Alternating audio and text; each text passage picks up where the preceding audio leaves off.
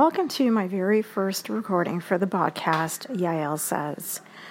I've decided that I wanted to start a group of women who have children and responsibilities but are mid managers or executives in their workplace and the craziness of trying to balance it all.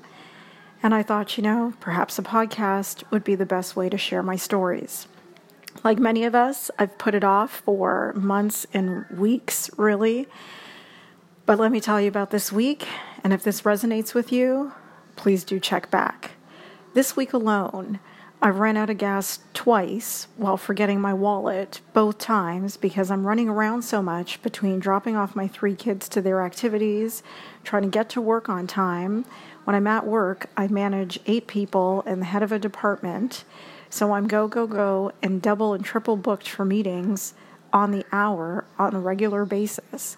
In addition to that, I then had client meetings off site, so I'm jumping in my car, hence forgot my wallet. In one day alone, I was at five different locations and drove over 200 kilometers, plus still managing my team, all for my mother to call me and say, I don't understand why you're like this, and my husband to also, while he is supportive at times, continue to say he feels that, you know, things in the household aren't going great and then school is calling because I forgot to write a check for something.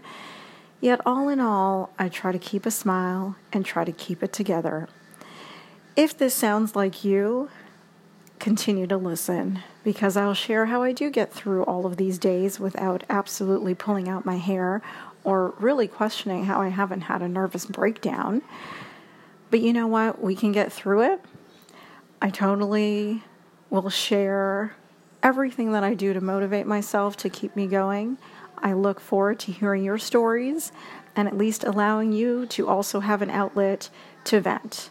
Because sometimes my husband doesn't want to hear it, or I just feel he really doesn't get it.